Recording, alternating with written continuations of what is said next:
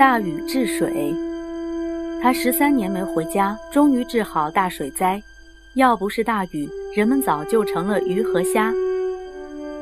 尧舜那个时代，洪水泛滥，到处汪洋一片，人们没地方住，只好像鸟儿一样，在树梢上做窝避难，要不就爬上山去找洞窟藏身，真是凄惨极了。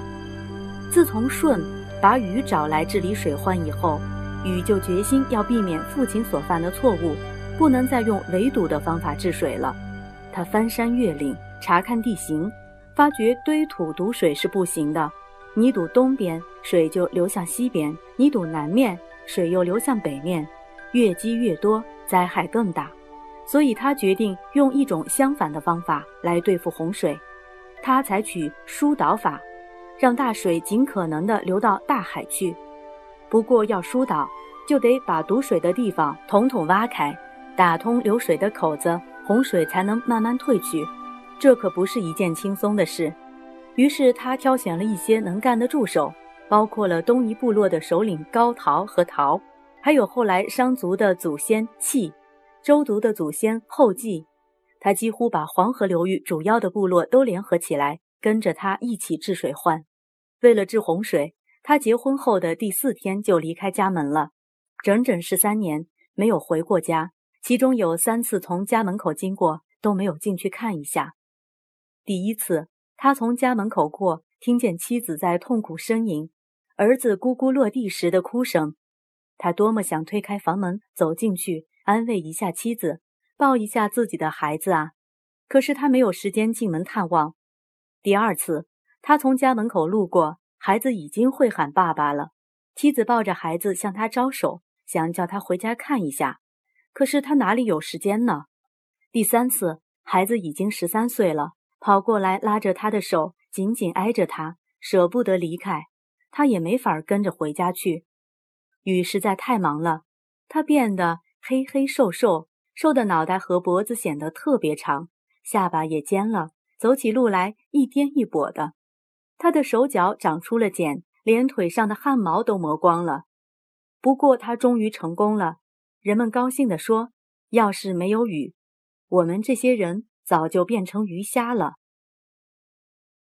据说雨疏通了三百条大河、三千条小河、小湖、小溪，不计其数，才把洪水全部流完。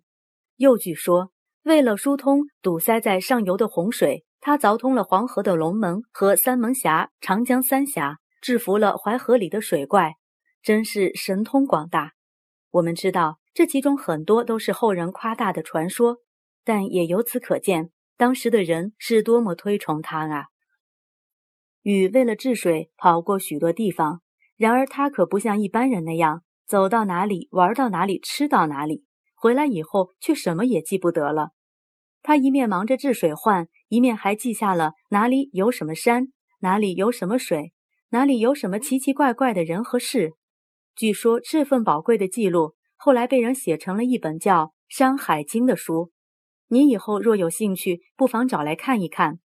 禹平息了这场大洪水，所有的人都拥护他，所以等到舜老了，便把天下部落联盟大首领的职位让给他。当初尧禅让给舜，现在舜又禅让给禹，他们都没有把最重要、最宝贵的东西留给自己的儿子或家人。所以这个行为也被传为千古美谈。禹和舜一样聪明，一开始也没有接受这个职务，他先推让给舜的儿子商均，但大家不理睬商均，仍然都拥护禹，禹这才正式继位。人们觉得禹是为大家服务的领袖，为了表示感激，各部族的首领就把自己地方上的好东西、好产物贡献给禹，久而久之。就成了一种惯例，人们称这惯例为供方物。不过后来的帝王却把供方物当作是自己应得的礼物，它象征着王权，谁敢不贡献，谁就是大逆不道了。禹和尧、舜一样，是个生活朴素的人，有时甚至朴素到简陋的地步。可是，一旦遇到公众集会或是召集各部族首领开会时，他却又穿戴得非常富丽堂皇。他认为这样才能表示对大家的敬重。禹和各部族约定，不可以再互相攻击，谁违反约定就惩罚谁。他把各部族结合起来，组成一个有组织、有纪律的大团体。他还为这个大团体取了个很响亮的名字——朱夏。于是，中国开始有了第一个有组织的国家——夏。这件事情大约发生在距离今天四千多年前。后来，禹也老了，我们猜猜看，他会怎么办呢？他先推荐高陶，高陶当时已经是一个老头子了，当然不怎么适当。接着他又宣布让有本事的羿做自己的继承人，但是不知怎么搞的，最后真正上台的却是他的儿子启。这是一个上古历史的谜。有人说禹传位给羿，但是老百姓不喜欢他，启心里也不服气，于是便带了手下杀掉了羿。又有人说。启先上台，觉得羿是绊脚石，就找了一个借口杀了他。还有人说，其实禹是不愿放弃自己家族的利益，便故意先提出一位老而不中用的高陶，后来又提出羿来，但却不真正支持他，反而暗暗扶持或是默许自己的儿子起壮大势力。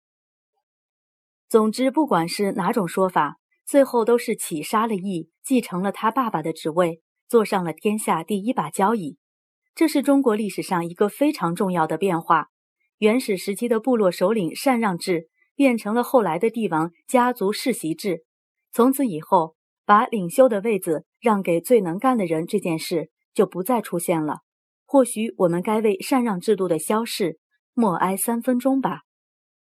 原始社会结束了，中国历史翻开了新的一页。我们来看看第七十三页《山海经》。《山海经》是一本风格十分独特的书，它不仅记录了五方之山、八方之海，还包含了山川道理、金玉矿产、鸟兽昆虫、书国异域、各地民俗等奇奇怪怪的内容，保存着上古时代人们生活的记录及传说故事，是研究古代地理、历史、神话、宗教、民俗、医药、生物、矿物。祭祀的重要文献，正因为它的内容奇特、想象力丰富，自古以来就有奇书之称，可以说是中国神怪小说的鼻祖。鼎革，禹建立夏朝以后，继续领着百姓努力修复家园、发展生产，使得位于中原的华夏民族渐渐强大起来。大禹统治的地方也越来越大了。为了表示华夏土地的辽阔和权力的强大。禹决定用鼎来作为权力的象征，因为用来烹煮食物的鼎在日常生活中占有非常重要的地位。于是，大禹命人铸造了九只大鼎，把他管辖的地方划分成冀、兖、青、徐、阳、荆、豫、梁、雍九个州，用每只鼎代表一个州。大约从那时起，九州就成为中华大地的代称了，而鼎也成了国家的代名词。所以我们会把改朝换代称作鼎革。二里头，禹死后，禹的儿子启夺得了王位，确立了子传父位的王室世袭制。夏朝的开始约在公元前二十一世纪，古籍记载夏代的史料很少，考古工作者根据少量的文献记载，在夏朝的主要活动地区河南西部和山西南部。做了大量的调查和发掘工作，目前初步判明属于河南龙山文化的晚期和河南偃师二里头文化早期的年代，大体与夏代相当。最后，让我们来看看，说来听听。十几年难得见上一面，如果你是大禹的妻子儿子，会不会觉得很委屈？为什么？